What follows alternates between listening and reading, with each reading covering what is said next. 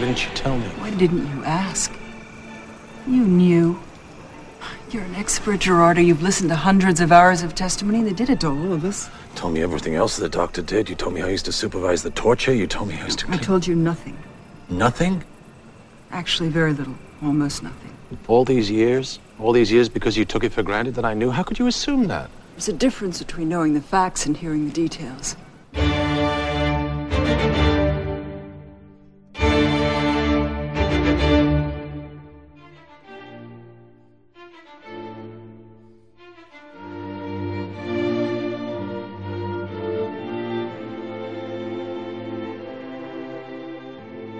سلام من علی فاتحی هستم و شما به فیلم باف چهار گوش می‌دید مرگ و دوشیزه فیلمی به کارگردانی رومان پولانسکی محصول 1994 که بر اساس نمایشنامه ای از آریل دورفمن نویسنده شیلیایی ساخته شده و داستان اون طبق نوشته کوتاهی که در آغاز فیلم میاد در ناکجا آبادی در امریکای لاتین و پس از سرنگونی رژیم دیکتاتوری میگذره.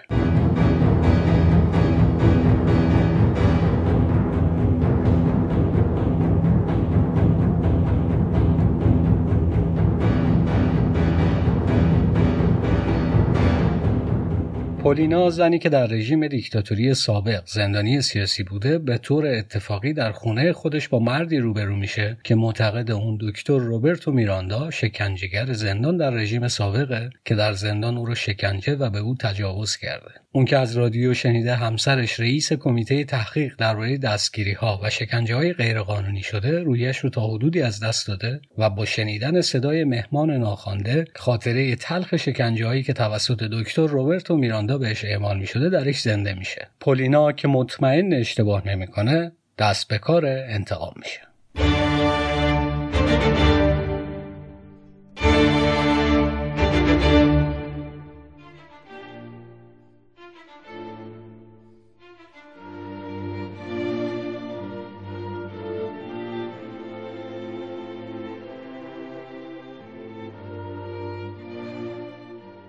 ولادیمیر آریل دورفمن متولد 6 می 1942 رمان نویس، نمایشنامه نویس، مقاله نویس و فعال حقوق بشر آرژانتین، شیلی و آمریکایی. پدرش آدولف دورفمن از اهالی اودسا از یک خانواده یهودی و استاد برجسته اقتصاد آرژانتین و همینطور نویسنده است و مادرش فنی زلیکوویچ دورفمن از یهودیان رومانی مولداوی. مدتی پس از تولد دورفمن همراه با خانواده به ایالات متحده نقل مکان می‌کنه و سپس در سال 1954 به شیلی مهاجرت می‌کنند. دورفمن در سال 1966 به عنوان استاد دانشگاه شیلی مشغول به کار شد و در همون سال با آنگلیسا مالیناریچ ازدواج کرد و در سال 1967 نیز تبعه شیلی شد. از سال 1968 تا 1969 دورفمن در تحصیلات تکمیلی در دانشگاه کالیفرنیا در برکلی شرکت می‌کنه و سپس به شیلی باز میگرده.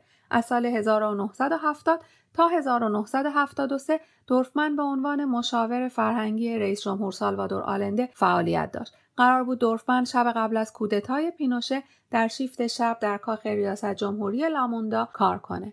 ولی خیلی اتفاقی شیفت خودش رو با دوستش کلودیو جیمو جابجا کرده بود. در سال 1973 مجبور به ترک شیلی شد و پس از کودتای پینوشه که منجر به خودکشی رئیس جمهور آلنده شد دورفمن به زندگی در پاریس، آمستردام و واشنگتن ادامه داد و از سال 1985 به تدریس در دانشگاه دوک به عنوان استاد تحقیقات ادبیات و همینطور استاد مطالعات آمریکای لاتین پرداخت.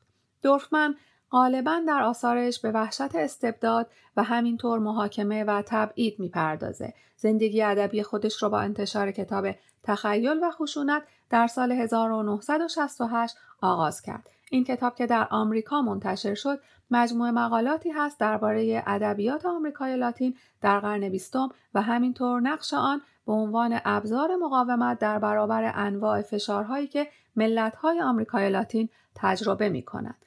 دورفمن رو کنار گابریل گارسیا مارکز، کارلوس فورنتس و میگل آنخل آستوریاس از سرشناسترین نویسندگان آمریکای لاتین می‌شناسند.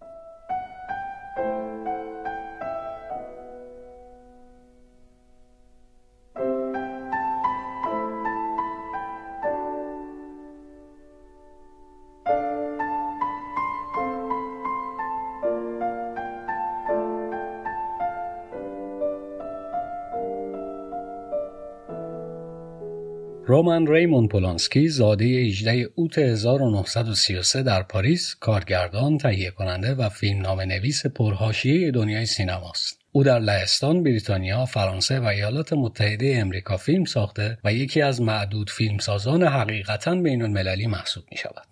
خانواده پولانسکی در سال 1936 به شهر کراکوف مهاجرت کردند. پس از مهاجرت آنها جنگ جهانی دوم آغاز شد و این شهر به تسخیر ارتش آلمان نازی درآمد. بعدها پدر وی به اردوگاه کار اجباری ماوتهاوزن اعزام شد و مادرش نیز به اردوگاه آشویتس رفت و هرگز برنگشتند. در سال 1968 با هنرپیشه امریکایی شارانتیت ازدواج کرد. یک سال بعد چارلز منسن و پیروانش شارانتیت باردار را در امریکا به قتل رساندند. در آن زمان پولانسکی در انگلستان مشغول کارگردانی فیلم روز دلفین بود که به علت قتل شارون هرگز ساخته نشد. مانسون و همدستانش در دادگاه به حبس ابد محکوم شدند. فیلم روزی روزگاری در هالیوود اثر کوئنتین تارنتینو که با محوریت قتل این هنرپیشه ساخته شده در سال 2019 در جشنواره کن رونمایی شد.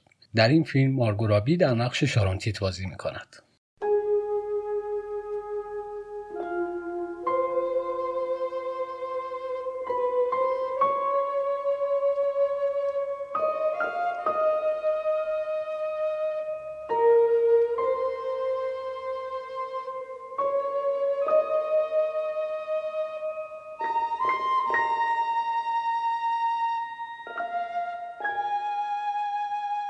پولانسکی در سال 1977 متهم شد که در جریان یک مهمانی در منزل جک نیکلسون در شهر لس آنجلس دختری 13 ساله به نام سامانتا گایمر را وادار به استفاده از نوشیدنی های الکلی و مواد مخدر کرده و سپس به او تجاوز کرده است. از نظر قوانین ایالت کالیفرنیا هماغوشی با دختران زیر 16 سال به هر حال تجاوز جنسی به حساب می آید و قابل تعقیب است. او پس از گذراندن چند هفته بازداشت و پیش از اتمام دادرسی بدون اجازه مقامات قضایی از امریکا به فرانسه گریخت. پولانسکی دیگر هرگز به امریکا باز نگشت و حتی در سال 2002 برای دریافت جایزه اسکار به خاطر فیلم پیانیست نیز به امریکا نرفت. در این سالها مقامات دادگستری امریکا حکم تعقیب را همچنان معتبر نگه داشتند و از پولانسکی خواستند خود را به مقامات قضایی کالیفرنیا معرفی کند. اما پولانسکی از این امر خودداری ورزیده است. سالها بعد سامانتا گایمر داستان زندگی خود و شرح جزئیات آمیزش با پولانسکی را در کتابی با عنوان آن دختر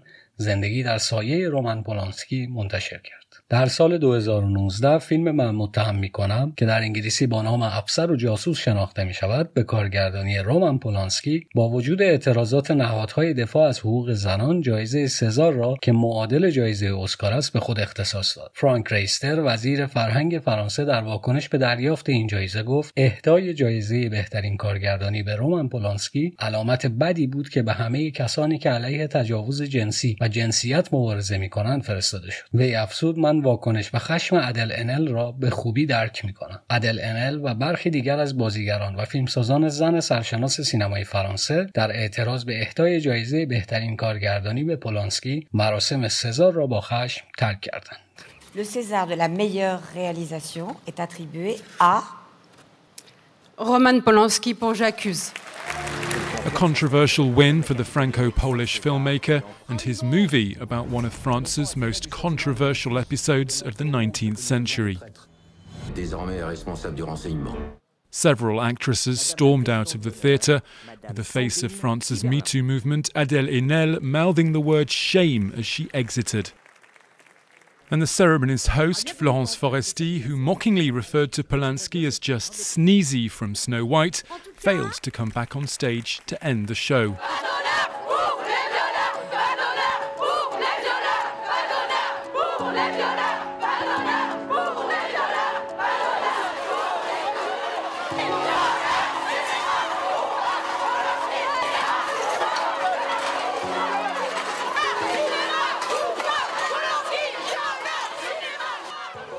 محور بیشتر فیلم های پولانسکی تا قبل از مرگ و دوشیزه زنی قربانی است که قدرت رو در دست می‌گیره و خواهان انتقام میشه.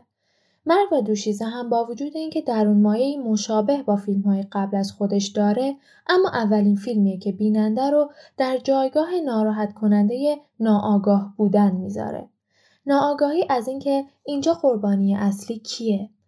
در کارهای قبلی پولانسکی بیننده در جایگاه دانای کل قرار می گرفت که می‌تونست با فلشبک ها برای جستجوی حقیقت در زمان سفر کنه و یا در هنگام ارتکاب جرم شاهد ماجرا باشه. جایگاهی که می‌تونیم غیر واقعی بپنداریمش چرا که در زندگی واقعی ما قادر به دیدن دنیا از دریچه نگاه دیگران و یا شاهد وقوع اتفاقات خصوصی زندگی اونها نیستیم. در فیلم مرگ و دوشیزه ما فرا خونده میشیم تا یک قضاوتی داشته باشیم درست مشابه اونچه در زندگی واقعی تجربه می‌کنیم تا تصمیم بگیریم چه کسی قربانیه و چه کسی مجرم. و برای رسیدن به این قضاوت هم تمام چیزی که در اختیار داریم همین حال است. تنها یک خونه و تنها یک شب با آدمهایی که شناختی از اونها نداریم. یک طرف ماجرا پانینا قرار داره که اتهامی رو ایجاد کرده که بر پایه حقایق بدنش استواره. دردهای تجاوز و شکنجه، نداشتن توان باردار شدن، حافظه بدنش از موسیقی، بو و لمس در غیبت چشمها. ما دعوت میشیم تا امکان پذیر بودن این حقایق احساسی رو به جای دلیل و مدرک بپذیریم. و میراندای مظلوم در طرف دیگه که خیلی تصادفی و ناگهانی تو یک شب طوفانی به شکل یک ناجی ظاهر شده و نیمه شب زنگ خونه اسکوبار رو دوستانه به صدا درآورده هر لحظه باورهای ما رو میلرزونه و پالینا رو در نگاهمون زشت و دیوانه جلوه میده. در این میان اسکوبار یا همون قانون هم فقط ایستاده و تماشا می‌کنه چرا که قادر نیست میراندا و پالینا رو در قلمرو غیرقابل دسترس تاریکی، خشونت و مرگ دنبال کنه. برای همین پالینا فقط یک راه داره و اون استفاده از قدرت رعباور اسلحه است تا بتونه در زمان محدودی که داره متهمش رو از نقاب بیگناهی بیرون بکشه و هویت اصلی اون رو برای ما نمایان کنه. اون از این قدرت استفاده می‌کنه تا فضایی رو ایجاد کنه که تعریف شوهر حقوقدان و ما بیننده قضاوت کننده رو در مورد معنای حقگویی، جنون و عدالت تغییر بده و وقتی به این هدف می‌رسه اسلحهش رو در دامنش می‌گذاره پشت به شکنجهگرش می‌کنه و از صحنه خارج میشه. برگرفته شده از مقاله‌ای به قلم گوردانا سرنکوویچ که در آوریل 1997 در مجله فیلم کارتلی به چاپ رسید.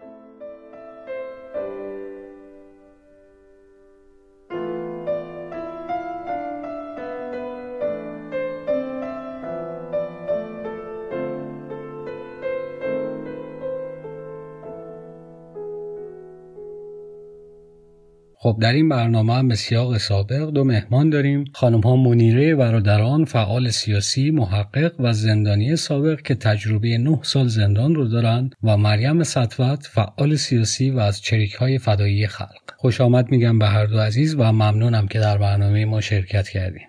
خانم سطوت سوال اول از شما می‌پرسم. نظرتون در مورد فیلم چیه؟ بله من حدود 20 شاید 5 6 سال پیش این فیلم رو به دعوت یکی از دوستان چند نفری یعنی در واقع بودیم رفتیم. بعدش هم رفتیم جایی نشستیم صحبت کردیم چون مسئله انتقام و انتقام گرفتن اون زمان خیلی خیلی تم حادی بود. در اون زمان ما کسانی رو در جمعمون داشتیم که جزو خانواده شهدا بودن و مطرح می‌کردن که به هیچ عنوان نمی‌تونن گذشت کنن و دفاع می‌کردن از رفتاری که دختری که توی این فیلم هست کرد در مقابل شکنجهگر خودش. و حتی یه نفر از دوستان ما تعریف کرد که تو پاریس سوار یک مترو بوده. یک باره دیده که روبروش اون شکنجهگرش نشسته. می‌گفت من تمام همون احساسهایی رو که زیر دست شکنجهگرم داشتم یه دفعه احساس کردم الان اون منو دوباره تحت فشار و شکنجه قرار میده و فراموش کردم که این همه سال گذشته اولا اون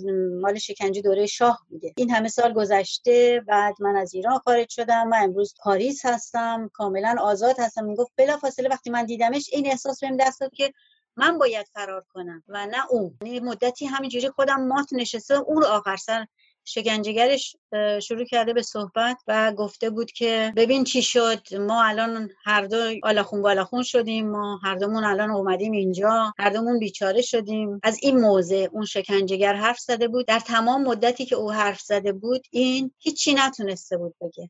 هیچ. این احساس این احساس یعنی احساسی که آدم در مقابل شکنجهگر داره احساسی نیستش که بتونه بیان کنه. یعنی همش رو بتونه بیان بسیاری از عناصرش رو می‌تونه در قالب کلمات بیان کنه می‌تونه در کار سعی کنه احساسهای بهتری رو پیدا کنه بیان کنه یا سعی کنه ریزکاری های اون شکنجه رو توضیح بده. ولی به حتم نمی‌تونه همه رو بیان کنه. به حتم. و این دختر هم نتونسته بوده که تمام اون شکنجه رو برای همسرش که نزدیکترین کس هستش توی زندگی با او همه اون رو بیان کنه و این حالتهای عصبی تندخویی ها و اینها ناشی از این واقعیتی که در درون این بوده و این نمی‌تونسته اون رو بیان کنه. خانم برادران شما نظرتون در مورد فیلم چیه؟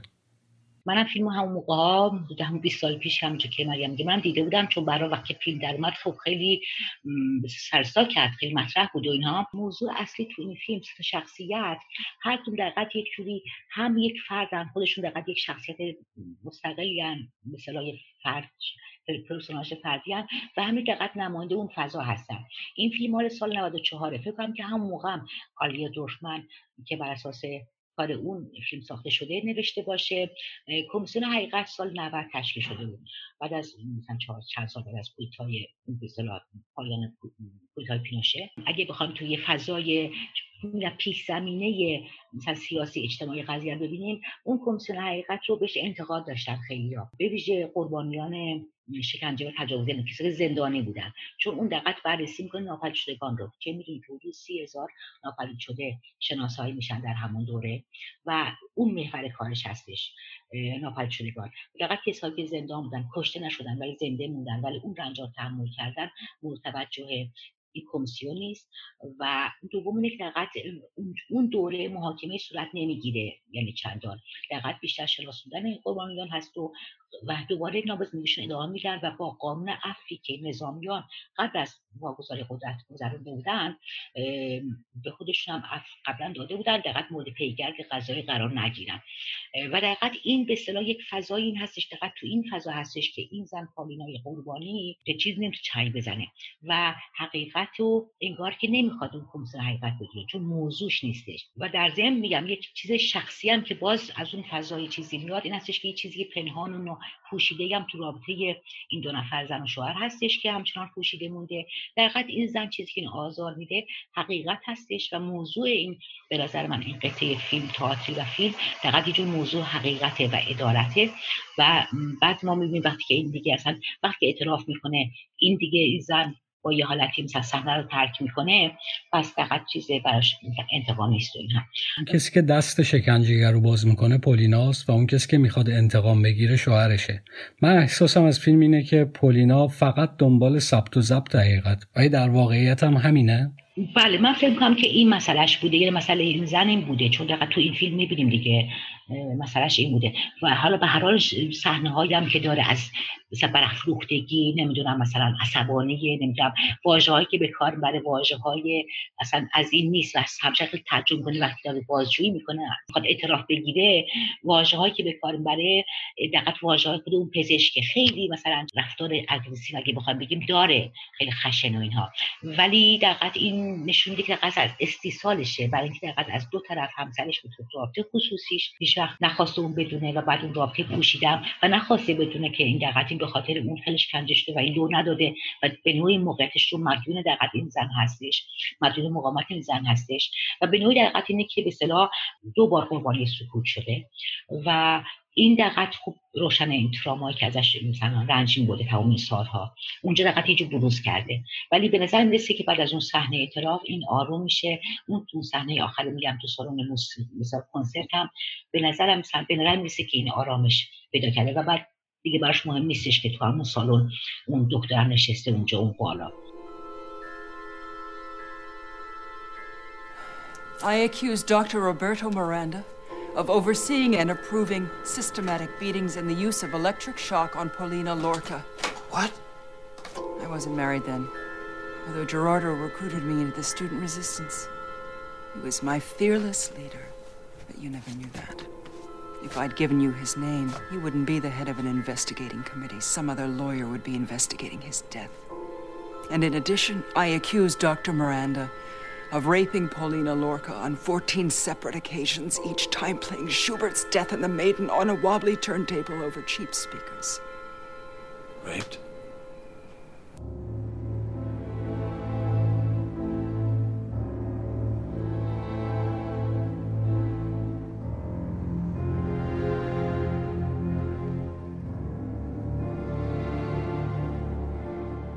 خانم ستوت فیلم به دنبال چیه به نظرتون؟ می‌خواد بگه که حقیقت مهمتر از انتقامه؟ به نظر من پولانسکی تو این فیلم سعی می‌کنه بگه که حقیقت به اون سادگی نیست که ما فکر می‌کنیم. یه مقداری آدما فکر می‌کنن که شاید شاید از این فیلم فیلم کنن خب یک دختری شکنجه شده یک کسی هم مسئول قانونه. یه کسی هم شکنجه کرده. پس روشنه که حقیقت چیست. این فیلم اتفاقا اینو چیز می‌کنه که اینجوری نیست به این سادگی نیست. و یه طرف خود این دختر حقیقت رو بازگو نکرده. چرا که گفتن این که من مورد تجاوز قرار گرفتم با گفتن این موضوع که به چه شکلی؟ اینکه چشم بسته بوده اینکه موزیک گذاشته میشه اینکه بارها و بارها این تکرار شده. و حتی جزئیات بیشتری که در صحنه آخر اون شکنجهگر توضیح میده. یعنی اجزاء شکنجه رو توضیح میده. اون نفرت رو در اون آدمی که در واقع نماینده قانونه و سعی می‌کنه هر چیزی رو با بندهای قانونی جواب بده و به دنبال مدرک هستش برای اجرای قانون سعی می‌کنه که اینو نشون بده که اینجوری نیست که فقط ما بگیم یه نفر شکنجه شده پس این جزاش در قانون اینه. یا یه نفر بهش تجاوز شده پس جزاش در قانون این هستش. اتفاقا می‌خواد ناتوانی قانون رو در مقابل این مسئله شکنجه و مسئله تجاوز بیان کنه. و اینکه این زن که حالا این اتفاق واسش 15 سال پیش افتاده در تمام این سالها حتی انقدر نتونه احساس آرامش کنه در کنار شوهرش و احساس یگانگی بکنه که این براش بگه یعنی اجزاء شکنجه رو براش توضیح بده. چرا که فکر می‌کرده هرچی که بیشتر بخواد باز بکنه شاید اینها فاصله بیشتری بین او و شوهرش بیاندازن. شاید اینها حل کننده نباشن. و خودش این موضوع رو که مخفی کرده یه بخشی از داستانی که یه کسی که شکنجه میشه همه واقعیت رو نمیگه برای اینکه یک بخشیش مربوط به یعنی خورد شدن شخصیت خودشه که اینو حالا دوباره بیاد بازگو کن چقدر شخصیت قدرتمندی می‌خواد که بتونه در مقابل این مجموعه بیسته و صحبت کنه. این حقیقت یه چیز واحد و ثابتی نیست. شوهر این دختر که در واقع مسئول کمیته حقیقت یابی شده اون سعی می‌کنه همه چیز رو با قانون جواب بده. اینکه باید قانون رعایت بشه اینکه عدالت در اجرای قانون هستش اینکه ما باید با مدرک حرف بزنیم اینکه باور نمی‌کنه حتی به زن خودش که این همه سال اینا با هم بودن و یه همچین رابطه ای دارن. حتی به این موضوع باور نمی‌کنه. در جاهایی از فیلم حتی در کنار شکنجهگر قرارش میده پولانسکی. یعنی که قانونی که ما ازش صحبت می‌کنیم و خب هم, هم بهش یه جورایی اعتقاد داریم ولی پاسخگوی این مجموعه اتفاقاتی که افتاده نیست. این پاسخگو نیست. خانم برادران اول فیلم می‌بینیم که وقتی شوهر پولینا دیر می‌کنه پولینا غذاش رو برمیداره می‌بره تو کمد می‌خوره. آیا تلاش می‌کنه که زندان رو برای خودش بازسازی بکنه. اینجوری احساس آرامش پیدا می‌کنه. یا راحت تره چی کار می‌کنه زندان با روان یه زندانی؟ بله. بله اتفاقا این صحنه خیلی چیزی جزئیات دقت خیلی با دقت روماپلانسکی کار کرده. توی اون فضایی که مثلا یه جدا یه, یه جو تنهاییشو نشونده اولا. نشونده دقت این توی یه تنهایی رو با خودش هم می‌کنه. من به این جنبش توجه نکردم که دقیقا این آیا فضای زندان رو دوباره همچنان داره که توی جای تنگ و اینا چیز می بیشتر این است که دقیقا این تنهاییش رو می‌خواد با این چیز نشون بده. تنهایی و محکوم به فقط جو تنهایی همچنان. چون همچون که در دوام بدن در فیلم می‌بینیم این احساس تنهایی هم از طریق همسرش هستش که دقیقا به سایه رابطش رو یه چیز سنگینی می‌کنه تو رابطش رو و اون هم حقیقته که ما تو فیلم می‌بینیم تو روند فیلم می‌بینیم و همینه که از طرف برحال نهادهایی که سیاسی جامعه هستش دقت به نوعی به این رنج این پاسخ نداده شاید از این باشه. درست اینجا مشخص نیستش که کدوم سرزمینه یعنی لزوما شیلی نیستش. ولی خب حالا اگه ما بخوایم به شیلی برگردیم فکر کنیم در شیلی این کمیسیون حقیقت اول همچه اشاره کردم زندانیان و شکنجه شدگان رو حذف می‌کنه و بپردازه فقط به ناپدید شدگان. و بعدا در تکمیل این مثلا حدود 13 سال بعد در تکمیل اون کمیسیون حقیقت یک کمیسیون حقیقت دوباره کار می‌کنه و این بار موضوعش زندانیان و شکنجه شدگان هستش.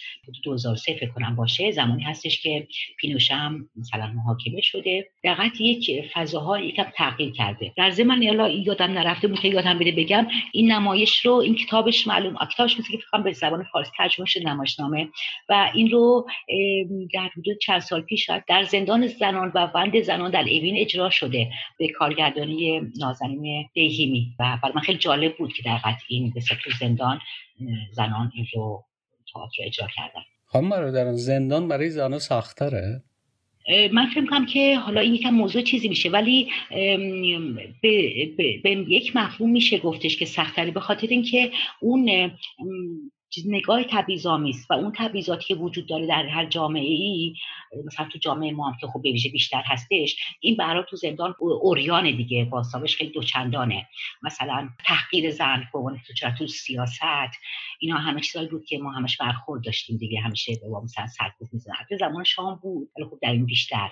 حالا این خیلی مفصل من یه بار مقاله مفصل نوشتم ولی وجود داره. مثلا همین در حجاب اجباری که به خاطر حجاب چقدر تنبیه می‌شدیم و همین مثلا مثلا تجاوز. حالا من در جمهوری اسلامی تجاوز سیستماتیک ندیدم از نظر من ندیدم ولی وجود داشته ولی کلا ترس از تجاوز. یا سوء سوء برخوردار یعنی برخورداری بودش که لغت جنسیتی بوده اینا وجود داشته. و اینها اگر از این جهت بگیریم بله سختتر باشه. گرچه از یه نظر تو این تبعیضایی که زن در چیز دوم میشه یعنی یه موضوع ضعیفیه در مورد شکنجه و اعدام در جمهوری اسلامی اونجا زن و مرد یه جوری برابر بودن دیگه یعنی زنهای زیادی هم اعدام شدن شکنجه شدن. بله.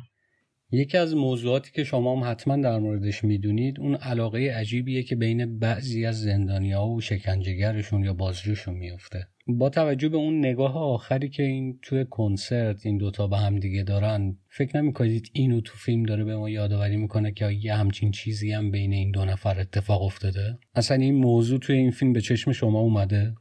ببین مسئله یه چیزی که از یکی از آسیب های یا عواقب شکنجه هست در هم هویت هم پنداری با شکنجهگر با متجاوز. نه فقط در مورد شکنجه در مورد تجاوز ها هم مثلا. می‌تونه صورت بگیره. ما این رو خوندیم شنیدیم تو فیلم هم دیدیم و اینها. ولی این موضوع داره. ولی من توی این فیلم ندیدم. یعنی من تو این فیلم اصلا ندیدم این رو ولی اونم دقیقا توی چیزی به وجود میاد تو اون تجربه خودم چون من این رو شاهد بودم تو زندان جمهوری اسلامی. دقیقا در یه شرطی به وجود میاد. شرطی که نمی‌دونم بازجوی خوب هست بازجوی بد شکنجهگر نمی‌دونم خوبی چهره نمی‌دونم مثلا مثبتی وارد میشه نمی‌دونم هم قدرت داره هم دقیقا به اصطلاح میگن سلب اتوریته قدرت در داستان مرای است نسیم خاکسار خیلی قشنگ نشون میده با لاجوردی بچه های جوون اونها نقش مثل پدری می‌بینن توش و اینها. و این دقیقا یه هستش که یک لحظاتی با اینکه خودش نماینده دقیقا همه اون خشونت ها هستش ولی یه جایی مثلا ظاهر میشه میگه بازش کنی نمی‌دونم دست به سر می‌کشه. یعنی دقیقا تو یک بسترهایی به وجود میاد. نمی‌دونم تجربه منه. من تو این فیلم به هر حال که میگیم حالا پرده استوکلم سندروم استوکلم بهش میگن تو اینجا متوجه نشدم ولی شاید حق شما باشه. خانم سطفت نظر شما در مورد این پدیده چیه؟ این علاقه عجیب غریبی که بین بعضی از زندانیا و بازجوشون اتفاق میفته من یه تیکه توی این فیلم احساس این بود که سعی کرده این موضوع رو مطرح کنه. مثلا زمانی که یک رازی رو شما با یه نفر در میون می‌ذاری شاید از طریق در میون گذاشتن این راز به اون طرف نزدیک میشی. البته اول بگم که من در مورد صحنه آخر واقعا خودم نمیفهمیدم چرا باید پولانسی آروم این رو بشونه تو اون سالن و اون یکی هم آروم بشینه. یعنی من که بیننده بودم برام سخت بود این موضوع. ولی اینو چیز می‌کنه که وقتی شما یک رازی رو با یک کسی در میون می‌ذاری خود این موضوع باعث نزدیکی میشه. حالا این راز هر چی می‌خواد باشه. بعد از انقلاب من یادمه که یه سری همین دفاتر دفاتر ساواک و اینا رو گرفتن. یکی از دفاتری که دست دوستان ما افتاده بود دفتر ورود و خروج زندان بود. بعد تو این ورود خروج زندان یه باره یک اسم آشنا. دیده شد که بعد همه روی این بودن که این اسم کیه که آشناست و این مرتب می اومده و می‌رفته. این معلوم شد که یک نفری که زندان بوده و بعد آزاد شده بوده مرتب به زندان برمیگشته و به شدت به بازجوش علاقمند بوده و میومده و این گزارش می‌داده. خب خیلی محکوم کردن این حرکت ولی برای من اصلا جذاب بود این که از نظر روانی بدونم که این چه اتفاقی افتاده. چون من همیشه فکر می‌کردم که توی یک شرایط قدرت وقتی یکی قدرت داره شما ممکنه این حالت رو ازت مثلا به دست بده. ولی وقتی که اون قدرتش از بین میره و دیگه وجود نداره دیگه اون قدرت این باید از بین بره و چیز بشه. این دختر رو پیدا کردم جایی البته خودش اصلا حاضر نبود حرف بزنه ولی وقتی که پیداش کردم باش صحبت کردم اون واقعا میگفتش که اون به حرفای من گوش میده. شاید این کسی رو بیرون زندان نداشته ولی به هر حال او به حرفای اون گوش می‌داد. و فکر کنم این مکانیزم رو شاید من زندان نبودم ولی شاید احتمالا بازجو از این استفاده می‌کنن. I'm telling you it's him. His voice. A memory of a voice doesn't prove anything. His voice, his laugh, his, his favorite phrases. I would recognize him anywhere from his pet phrases. It may be a teeny weeny thing, but that's the real, real truth. Polly, this isn't funny. No, it isn't. It isn't funny, not a bit. He's bleeding. Want me to clean you up, Doctor? My angel of mercy. She can take more. Give the bitch another five volts. Her sweet cunt is still wet. Polly, this is about me. You're angry with me. About you. I knew you were vain, Gerardo. Huh, don't you see? You're angry with me because you feel that I ignored your feelings because I said yes to the commission. I know his smell. خانم صدبت وقتی پولینا دکتر میراندا رو به صندلی میبنده به شوهرش میگه که نمی‌خوام بهش تجاوز کنم نمی‌خوام من بکشمش برای من به عنوان بیننده سوال پیش میاد که خب پس چیکار می‌خواد بکنه؟ چه جوری می‌خواد انتقام بگیره؟ اصلا می‌تونه؟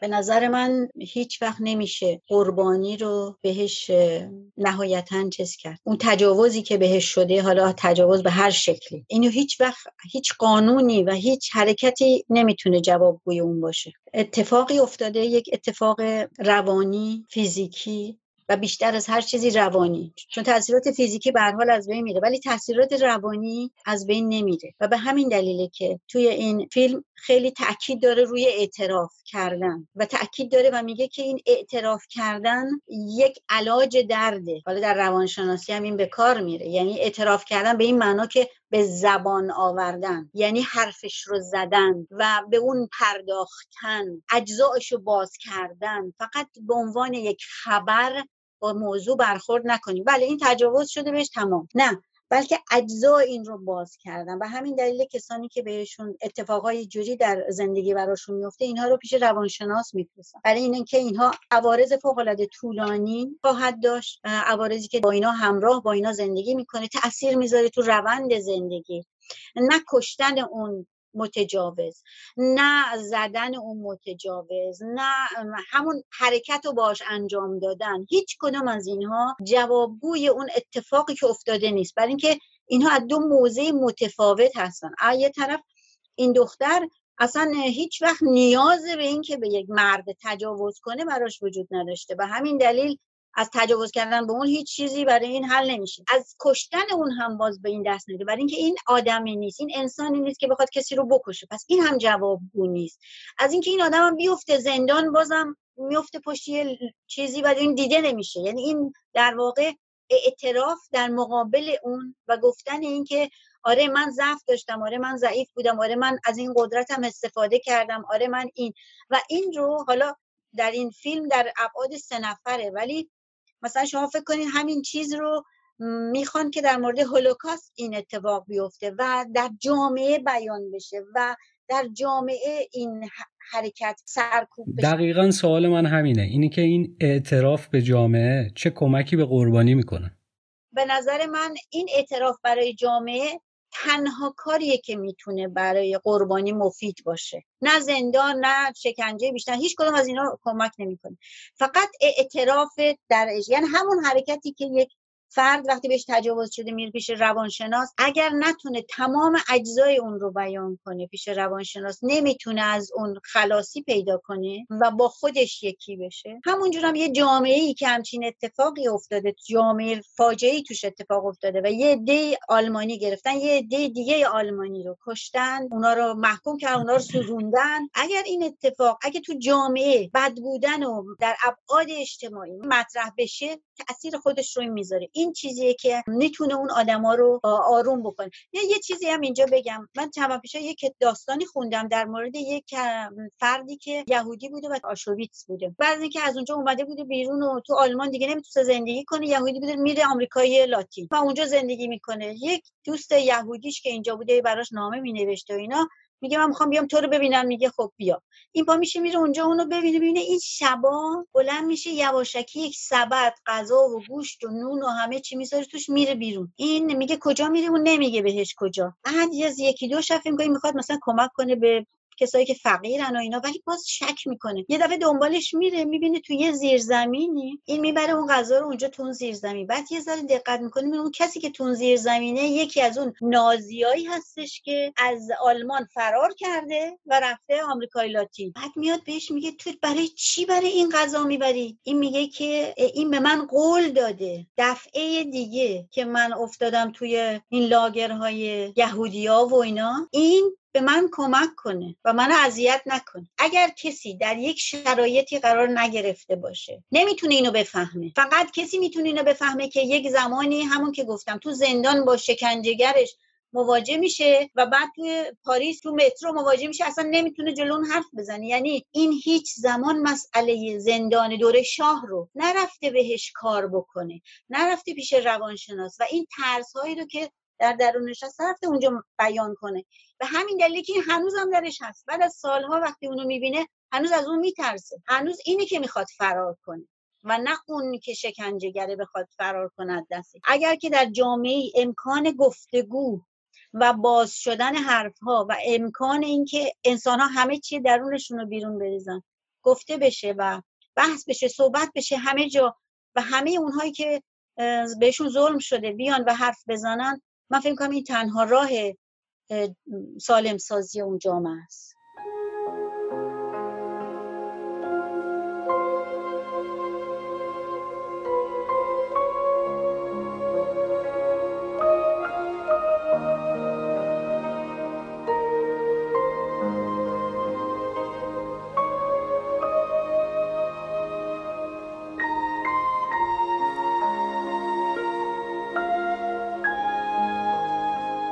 شما یک بار این فیلم رو 20 سال پیش دیدین و یک بار هم همین چند وقت پیش. تفاوتش براتون چی بود؟ یعنی 20 سال پیش در مورد انتقام چی فکر می‌کردید و امروز چی فکر می‌کنید؟ در من به شخص تاثیر نذاشته. من در مورد دیگران نمی‌تونم بگم. به خاطر اینکه من با این مسئله تو کتاب حقیقت شدن نوشتم بنوی فقط تو خود زندان درگیر شدم. شما تجربه انقلاب رو داشتیم تجربه انقلاب که اشاره شد به مسئله مثلا محاکمات این برخورد با بعضی دستاوردکاران رژیم شاه که کاملا جنبه به انتقام داشته کاملا بیعدالتی بوده بیعدالت مطلق بوده و من این مسائل رو تو زندان به نوعی برام چیز شده کار کردم. چون زندان یه فرصتی به آدم میده دقیق تو خودت هم درگیر هستی و اینها و این سوالا خود پیش میاد که مثلا مثلا خودت چی فکر می‌کردی؟ آیا اون موقع مثلا اون اعدام رو تایید می‌کردی یا وقتی در مورد خودت پیش میاد این سوالا بر خود مطرح می‌کنی. من دقیقا اون موقع هم که این فیلم دیدم یعنی 20 و چند سال پیش با امروز نگاه هم به مسئله انتقام تغییر نکرده. من موافق انتقام نبودم ولی خب حالا امروز که بیشتر کار کردم روی موضوع به هر حال تجربه های کشور دیگه خب بیشتر دید دارم روی مسئله عدالت.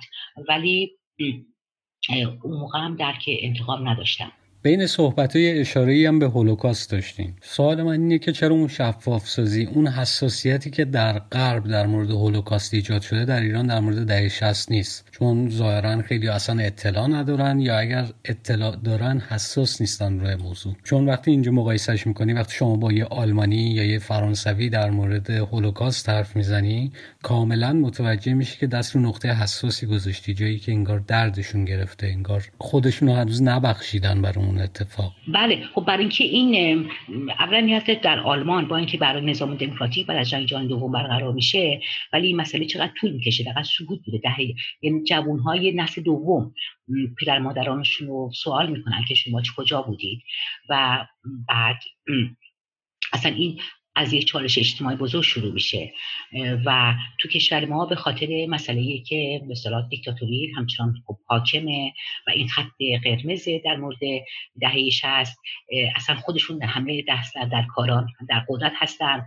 خیلی روشن هستش که دلایلش روشن یه تلاش های زیادی صورت گرفته. خانواده ها ما مادران خاوران رو داریم. این همه سالها موندن باستن بر سر این مسئله. سوالای سادهشون رو پاسخ نگرفتن و همچنان از حقوق اولیه که بدون کجا دفن شدن مثلا اینا چیز هستن. یعنی این مسئله توی جامعه ما به یک به حالا هر واژه بگیم یک دگرگونی که انقلاب خیلی جدی نیازمنده. یعنی بعد از جمهوری اسلامی تازه فقط بعد از جمهوری اسلامی نیست.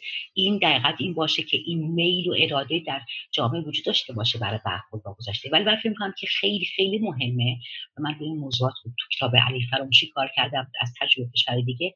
این دقت برای این به اصطلاح به دموکراسی و عدالت خواهی در جامعه و فرهنگ چیزی رو به حقوق بشری رو اگر این صورت نگیره پروسه گرچه تلخ و دردناکه و خیلی ها نمی‌خوان بدونن ولی صورت یعنی چیز نمیشه انجام نمیشه. خب ما این تجربه های چیزم در کشورهای همسایمون داریم دیگه در مثلا مثلا عراق. خب یه همچه پروسه صورت نگرفته بازم ما شاهد چیزا هستیم دیگه یه عدالتی به نوعی دیگه خانم صدفت آیا انتقام می‌تونه قربانی آروم کنه؟ من یه مدتی با این پناهنده های ترجمه می‌کردم برای زنان کردی که بعد از اون جنگ کویت مورد تجاوز قرار گرفته بودن چون من خودم هیچ وقت مثلا زندان نیفتادم و در اون شرایط قرار نگرفتم مثل مثلا حالا مونیر جان که بگم مثلا الان انتقام چی ولی این زنها وقتی به ما مراجعه می‌کردن و وقتی تعریف می‌کردن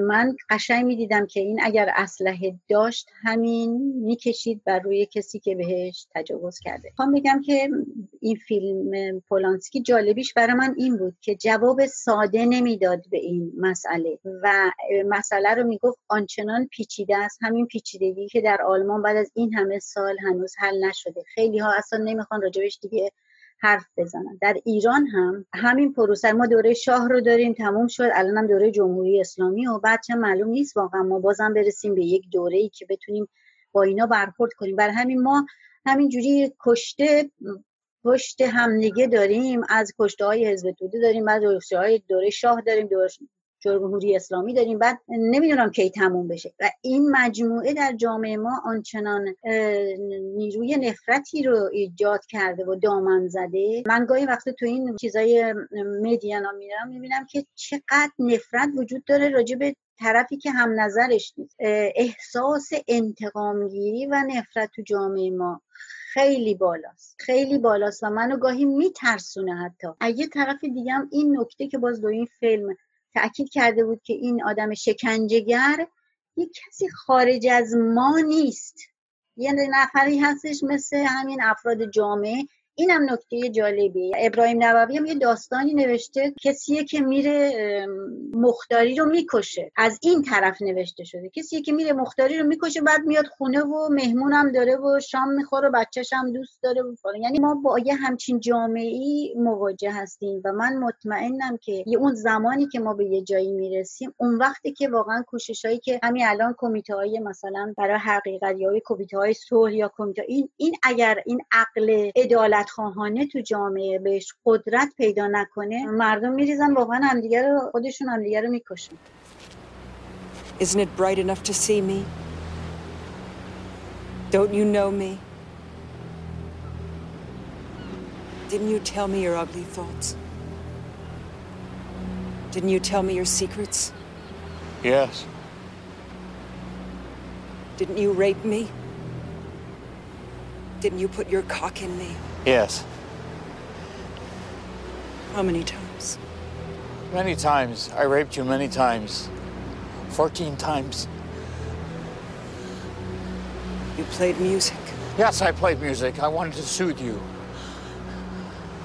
I was good at first. It took weeks. I was strong. I fought it so hard. No one fought as hard as I did. I was the last one. The last one to have a taste. No one died, I swear. I saved many. And I made it easier on them. That's how it started. That's how I got into it. They needed doctors. My brother was in the secret police, he told me. They needed someone to make sure nobody died. I washed you. You soiled yourself. You told me I'm dirty and I washed you clean. The others egged me on. Come on, doctor, you're not going to refuse free meat, are you? I couldn't think straight.